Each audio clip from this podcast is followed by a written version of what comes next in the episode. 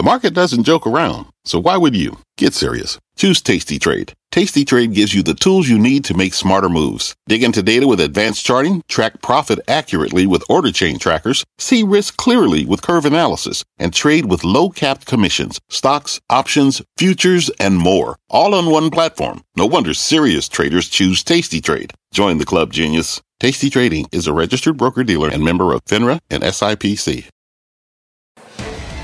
Fast Money starts right now, live from the NASDAQ market site overlooking New York City's Times Square. I'm Melissa Lee. Traders on the desk are Tim Seymour, Karen Finerman, Dan Nathan, and Guy Adami. We start tonight's show with the massive market rally. Powell saying the magic words patient and flexible and stocks were off to the races. And this was after the markets were already up on a strong jobs number in hopes of a China deal. The Dow jumping 750 points. Uh, the S&P also up 3%, and the Nasdaq up a whopping 4%. Let's get straight to our senior economics correspondent Steve Liesman, who is in Atlanta, where he attended the Fed panel earlier today. Hi, Steve.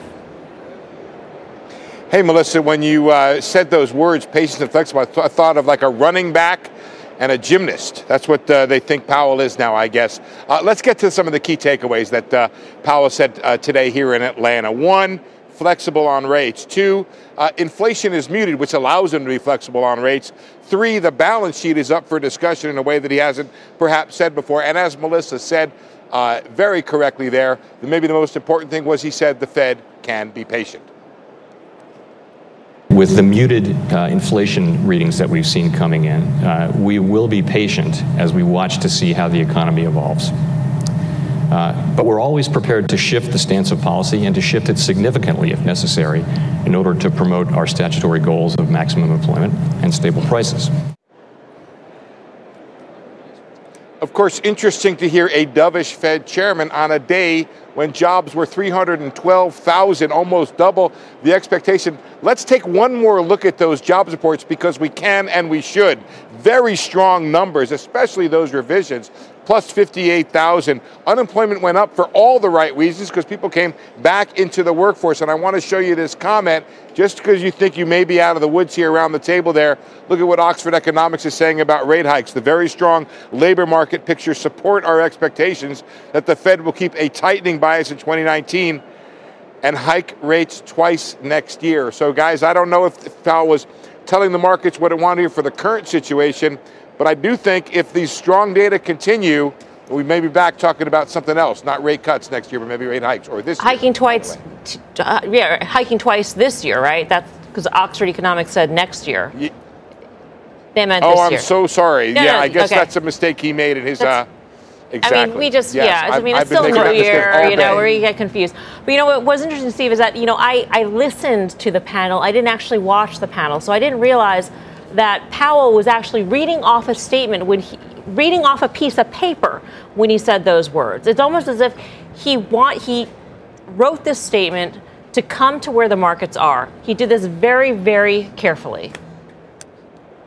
And deliberately. I think you're right, Melissa. I think that um, maybe the chairman has been a little bit off the cuff, uh, a little extemporaneous, a little ad lib, ad hoc, pick your words there, when it comes to speaking to the markets. Um, you remember that the comment he made that was so controversial, the one about the Fed um, being a long way from neutral, was made uh, when he was speaking to essentially a lay audience, not to markets. And I think that Powell may have learned his lesson here, maybe speaking with a little more precision.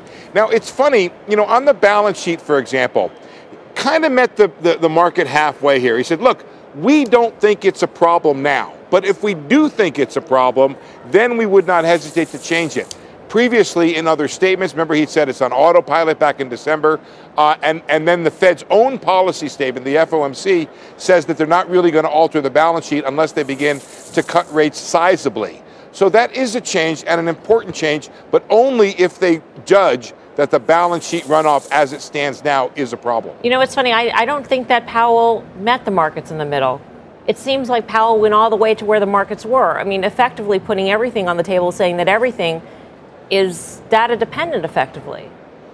They're willing to change their policy stance as conditions warrant. That's data dependent on balance sheet and rates. I mean, that's what it sounds like to me. Right, but see, I always thought, Melissa, and I guess it depends on uh, what you th- where you think the Fed was and what you heard the Fed say previously. I always thought rate hikes were data dependent. Before that, the Fed was not saying the balance sheet was. So that's when I say sort of halfway. They Right. they were they didn't really change, in my opinion, on the rates part. But it looks like they are about to change. And by the way, we're going to need to listen to the committee whether or not the committee agrees with this new idea that the balance sheet is up for uh, discussion here. All right, Steve, thank you very much. Steve Liesman, Atlanta, for us. So the question is now is the Powell put back in the market? Is this the all clear signal to buy stocks once again? Guy. Yeah, I, I don't think so. I mean, I didn't think the market was On going up. which question? Both questions? I don't think it's the all clear sign, and I don't Okay. think the Fed put is back in place. My opinion. I didn't think the S&P was going up 85 handles today. You know, we alluded to the fact that you know, given the market turmoil, maybe President Trump would make some comment about the renewed interest in doing a deal with China. You sort of got that. That was probably 20% of this rally. But to your point, I think the Fed was speaking with the, the, the language that the market wanted to hear. Now, it's interesting you talk about autopilot. I mean, sometimes, you know, every plane you get on, the guys and gals in the cockpit, they flip on autopilot and they hang out. Sometimes there's a little turbulence. They got to get the, the controls. But they put the autopilot back on, and I think that's going to be exactly what happens with this Fed. I do think they're on autopilot in terms of reducing the balance sheet, and I think they should be. In terms of the rates, I want we'll you see. to know we're all counting on you. You see, Tim got that. It's an, it's, it's, right. I appreciate So, that. so look, I, I, I, to me, today I watched the Fed, I watched the market reaction, and it's impossible for me to believe that this Fed is any different today than they were two weeks ago. I totally agree with my friend They're Guy. sending a very different message. Well, they're talking about the balance sheet, and the word flexible is very important. But if you think that the Fed put is back in play and suddenly it's central bank mania all over again, you're going to get crushed. Because the bottom line here is the market needs to understand, first of all, What do you look- understand as a Fed put? Just before we proceed with this conversation, because I think that's an important part. I mean, is the Fed put the notion that the Fed is watching the markets, the Fed is watching economic conditions, Yes. and will change its stance according to those conditions, or is the Fed put easy, mo- easy monetary policy? Great uh, question to clarify. The Fed put to me is a Fed that is market responsive and, and market duress and will jump in there independent of a call they are making on the economy, which is a call that's based largely on a couple things, including labor. Uh, and we're at the highest labor wage gains we've had in over a decade. So since the crisis, it's never been hotter than it is right now. And I realize that the labor market is maybe coincident at best, and it could be lagging, and it doesn't tell you about tomorrow. But this is what the Fed looks at. So to me, everybody that thinks that two weeks ago Powell didn't give them what they wanted and they freaked out, um, I think are the same people that freaked out today. And I think it's somewhere in the middle. I really do. I mean, to me, I, I think he gave a very different message today. I think so, too. The Fed, the balance sheet was off the table two weeks ago. I think it was pretty clear then. The balance sheet was off the table. I don't think that's the case anymore. However, I wonder how bad does it need to get before they actually stop QT, right? Mm-hmm. Might be pretty bad. So this is not an at the money put, right? You, we would need Right, some sure. downside before that put would kick in. So, I mean, uh, just this action today, though, I mean, they had a lot of things go right. I guess big, you know, maybe oversold conditions, but then also you had the data out this morning. That was really good. But to have this two day action, to have the market essentially be flat, I hate that kind of market. I absolutely hate that kind of market. I think it's a much riskier market, and I'd rather that that. Normally, I love to buy when things are really down a lot, but in this kind of market, I, I certainly wouldn't want to buy on a day like today. That's scary to me. I, I- mean, I to me still though the number one issue is trade. Yeah, so the, the price action over the last few days, I think is disastrous for the bulls. And I'm not saying that we're going to see a meaningful like sell off or correction anytime soon from these points. I, I think that you know you want to have. I mean, the buying today was panic, and, and and if you think about the last few weeks, you might have said that from December 17th to the lows right around Christmas or something like that, that that was panic selling. But when you think about most of 2018, when we had sell offs that were fairly orderly, you just don't like to see this sort of panic buying. It's not sustainable, right? So at the end of the day, we know that the earnings are going to be the most important thing for at least our stock market in the near term. Obviously, there's nothing that we're going to get on trade. I, I agree. You know, there's a good conversation about the Fed. It is a little different from October 3rd. It's different than from a few weeks ago, but it's just marginally different. The fact that he showed up with some prepared remarks, they realize that they want to be, Yeah. you know, a little tighter on their messaging, and I think the tighter that they get, the better it's going to be. But that being said, we talked about this last night. With the 10-year going the way it has gone with equities over the last few weeks, is is just showing you how fragile the recovery is and showing you how fragile the stock market is. And a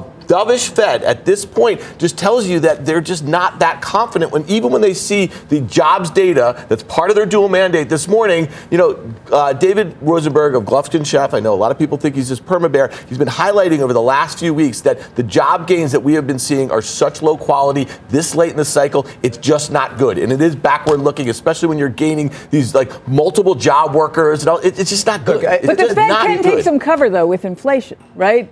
there is no sign of inflation getting out of control here. Yeah. So, given that that's half their dual mandate, that gives them a lot of flexibility. And I'm not sure which is the tail or which is the dog, but but let's be clear: uh, lower energy prices are certainly pushing deflationary forces, at least on on on the headline inflation. Maybe not at the core.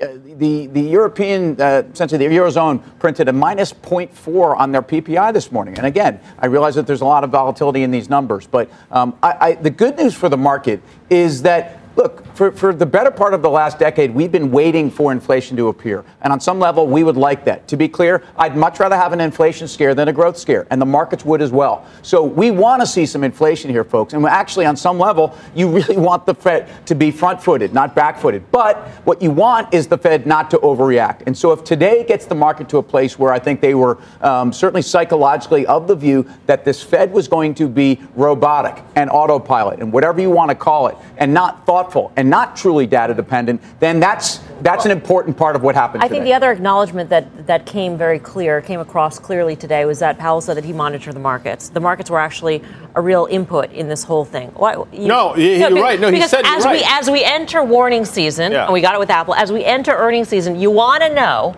right, that they are looking they're looking at these conference calls, they're talking to people, they're they're listening to what the markets are saying. At least that they that yeah. they hear it. It is part of the data of being data dependent. I agree. And my pushback would be we've conditioned corporate America, Dan might disagree with me, over the last eight or nine years, it's, they're so used to rates being where they are that any glitch, I, I shouldn't use Whoa, word, any move in rates, they can't cope. I mean, they, you know, you have to get it a point It may not be where, rates, though. It may be China.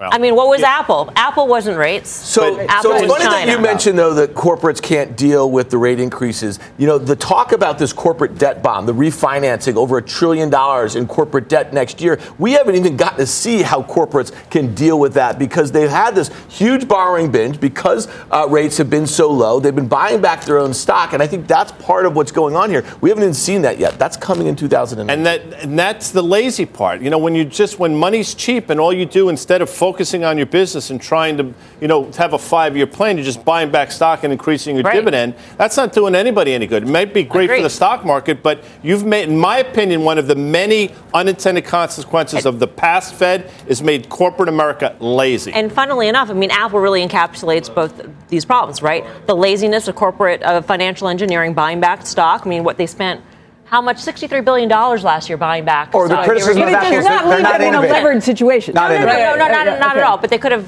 invested elsewhere. They had enough they to do both. China. Though. They had enough to do both. They could have. They, they did, and they could have. Uh, right. On, they have enough to do both. But one guy makes one very interesting point often. Only. Yeah. Uh, Sorry. no, rarely, I, but often. Yeah. Are you, do I, you want to hear what it is? Yes. I'd love to. The point is enough to, to, know that it was a good point. Does markets cause a recession, yeah. or do a, does a recession cause markets yeah. to sell off? And so, to the extent that the Fed is looking at markets, how they react, maybe they believe there is some element of markets causing a recession. I believe there's something to that. CEOs are human. They get scared. They sort of want to pull, pull, back, spending. Yeah. They want to pull back spending. All right, coming up. New year, new market. Stocks are now up 8% from the December lows, and you won't believe which names are leading the charge. Plus, this semi stock has been hanging tough amid the market sell off, and Wall Street is warming up to the name, and so is one of our traders. We've got the huh. details. And later, housing stocks have been demolished, nearly cut in half since their 52 week highs a year ago. And it could be about to get even worse for these names. We will explain. We're live from the NASDAQ market site in Times Square. Much more fast money right after this.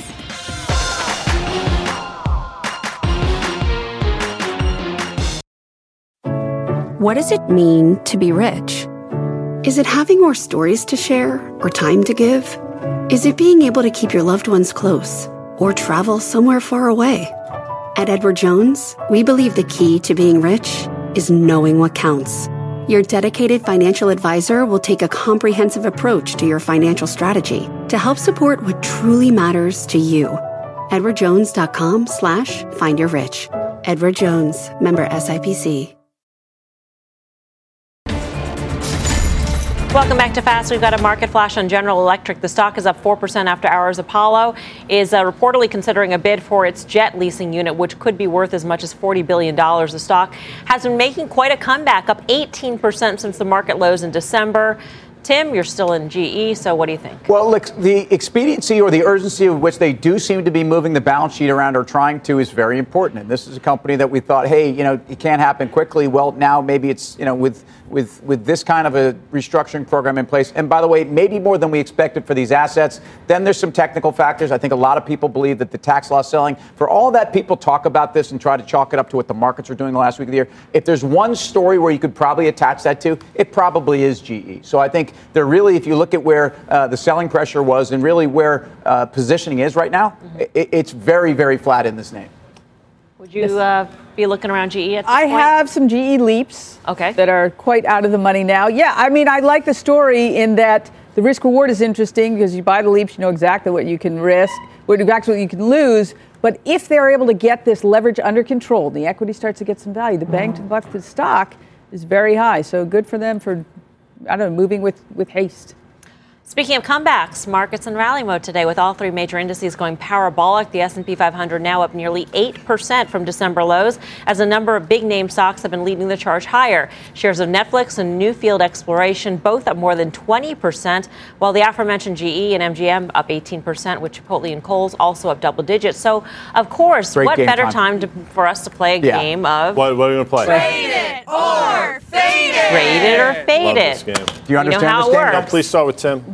We're going to start with Guy, and we're going to start with Netflix. Guy, trade it or fade it? Oh, Well, you know what? I'm going to go right out of the chute, and I'm going to say trade it. I'm going to get. I'm, I'm they're all going to yell at me. No, no, I, I hear where it's coming, but I will tell you that it feels like for the short term at least, put it at bottom. You had a decent volume capitulation about a week and a half, two weeks ago. I think, although it's still in a pretty significant downtrend, there's still about eight to ten percent on the upside. I think you trade it into earnings release. It traded well yesterday's session, then Goldman put it on its conviction buy list today, which accounts for part of that 9 10% gain. Yeah, and there was a note out two days ago. I think it was from SunTrust, kind of questioning what uh, sub ads may look like, and then obviously focused on um, just the content spend. I mean, it's going to be what 15, 16 billion dollars. I mean, this story is going to become really difficult, especially as we talk about credit. You know, I mean, they are very dependent, right, on the credit markets, high yield credit markets, um, to fund that expansion. So I'm a fading in here, and I think you oh. guys got to be really careful taking some of these controversial names into earnings. Well, I mean, this, this is this is the epitome of what the market didn't like. And if you, you know, guy, you must think that the market has completely changed its character, which I don't think you do. No. Therefore, I fade it because, in fact, I I think this stock had the most to fall, but the most to rally. All right, next up is Karen. Kohl's, trade it or fade it, Karen? I am going to trade it. Okay. I just think it's kind of over. I mean, it's cheap to itself. It's cheap to the market. I, I Wow, that's not my quite a favorite reaction. It's not Makes castor oil, it's favorite. Kohl's. Right, right. You know, it's sorry. not. Just looking at it as a risk reward, I think it's sort of compelling. You look at things like the data today. That's good for Kohl's. The American consumers out there and employed and getting a little more higher, higher in wages. And I don't know. I think put that all together, it's better than fade it. So I would trade it. Oh, I, I, you know, all those grunts be and short groans were all about uh, fading it. I, I just think this entire sector is under so much pressure. I think they've got labor costs. I think they've got competitive forces. They are all killing each other every single day. You fade this thing not because of the global economy. You fade it because of the sector. All right, Dan's up next. Okay, and Dan. Chipotle is the name. Trade it or fade it, CMG. I thought I said no opinion on this one, but uh, you know, I mean, at this Chipotle. point, I don't find guess some of these no rallies that that, impressive when you look at Chipotle's rally off of the low. So I, you know, again, I mean, this has been a very controversial name. It's been a very volatile name. Um, I just don't see it, so I, I'm fading it here. Yeah, that- that It never got super side. cheap. no, it didn't. Never. You're No. right. You're right on that. So all you would fade it to. How about you, Guy? Well, I loved. I like Q- Qdoba, as you know. Extra chicken. Extra chicken, no tomatoes, beans, no beans. medium salsa, Oh, I didn't know about the salsa. That's medium good to know. salsa. How does your system handle that? I Not mean, it's a particularly very well, delicate but I, but I, you know, but I do what I have So to do. So you would trade the no, no, burrito, I won't. but I'll what would trade you the- do with? Well, I mean, since everybody's unfaded, I'll say, look, can it? Can you still see another five to six percent on the upside? Yeah, but I'm sort of in their camp. I think it's still an expensive stock, so I'd rather fade than trade. Next contestant is Tim. MGM, traded or faded? This is a little bit probably controversial for me. I'm going to trade this one. I, I actually think that the, the pressure coming from Macau and co- coming from Asia on all the gamers, whether they deserve that or not, I think MGM certainly has that exposure. I think the worst is over on this, and, and I think we're starting to see a turn, but valuations make this very interesting here. All right, coming up, Apple getting smashed this week, but if you own the stock, don't worry. We'll tell you how to get your money back without spending a dime. Huh. How's that work? On this show? No. No. Oh, okay. Shh. I'm Melissa Lee. You're watching Fast Money on CNBC, first in business worldwide. Here's what else is coming up on Fast.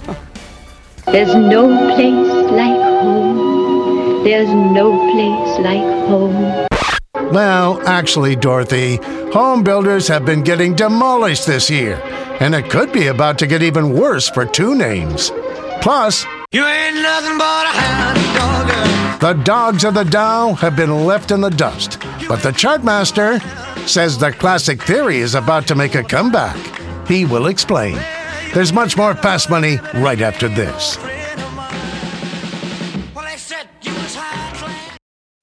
What's on the horizon for financial markets?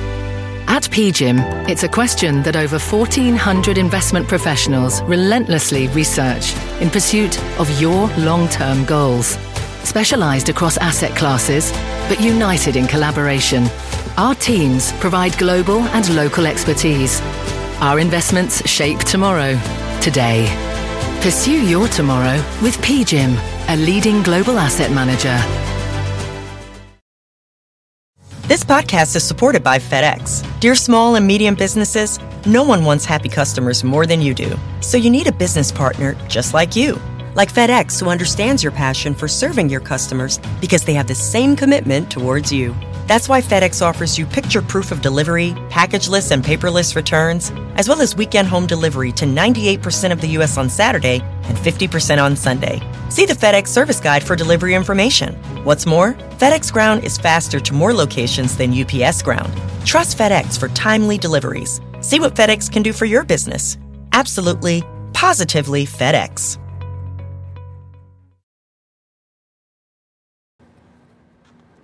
Welcome back to Fast Money. Housing stocks getting demolished. The XHB Home Builders ETF down almost 30% in the past year, while KB Home and Lennar are both down more than 40% off their 52 week highs hit back in January of last year. Both those home builders report earnings next week. So are these names a no touch, Tim? I tell you what, what's happening from the housing sector right now, based upon where rates were, certainly before today, people were starting to get a little bit more excitement about uh, excited about uh, refinancing and mortgage rates, and that actually that's something that this sector could use. I think structurally the home builders have issues. I think they have issues that are not related to 2008. They're not balance sheet issues. Uh, I think it's the housing affordability complex, and I think there's uh, still some issues for people. You know, uh, seasonally, we're going into a really strong period. I know Tom Lee, uh, friend of the show, Fundstrat, had some data about home builders. This is about a month ago, from like late October till about mid to late April. The sector over the last 20 years has uh, averaged rallied about 20% or so. So they obviously haven't participated. They've showed maybe some relative strength. They haven't made new 52 week lows. Maybe as we get deeper into the new year and things settle a little bit on the rate front, this is a group that starts to work. You've got hope for them then. Well, I'm just trying to be a little contrarian. Dan now. has no, hope. not, not really. I like when Dan has. I mean, listen, it was one of the first sectors that really went bust last year. And People if you pay about attention when how Dan has far they- Oh yeah. Oh, it's so, it's, You know, it's so it's like- rare. it's like a new it's so Yeah, it's like rare that it's really noteworthy when it happens. It's kind of like remember we used to talk about green shoots, you know, Right. back- New- ah, yeah. new New beginnings. beginnings. New New beginnings. beginnings. That was, that was like that was Flower. in 2010, That was- 11. New beginning. It really was. Yeah. Yeah, Yeah. Fast Money Classic. Got it. I don't have as much hope. Speaking of. Fast Money Classic. I mean, Classic. Pulte Homes has gone from 22 to 27 and a half in the last couple of weeks. So maybe you already saw the move there, Dan. Final trade, Tim. I'll tell you, I have hope for retail. The XRT has outperformed the S&P since the lows on Christmas Eve, and look at what happened. I think the retailers are going to give you strong Christmas Eve numbers. I think you can go there. Chairwoman. Yes, I think you go with CBS. Clearly hasn't worked, but I think this rate it is just too low, and I would not be surprised to see some sort of deal here during the year. Dan. Uh, yeah, Intel. Interesting upgrade for Merrill Lynch today. Stick around for OA. We're going to tell you how to play. Oh, that's a tease. It's not time for you to tease your What show. you, what, should. I- you know, it is Yeah. LA is my favorite. know. I mean, It uh, comes on in about a few minutes. You might want to spin my graphic there. I mean, I'm a huge OA. F- I, you know, I love But you OA. can't remember what your no, final I, call I, is. Anna I Darko. remember. It's Anadarko. APC is how it comes out. I know Back what to you, comes Mel. out. Back That's to done you, Mel. fast. Very See you back savvy. here Monday at 5 from more fast. Don't move. Options action starts right after this.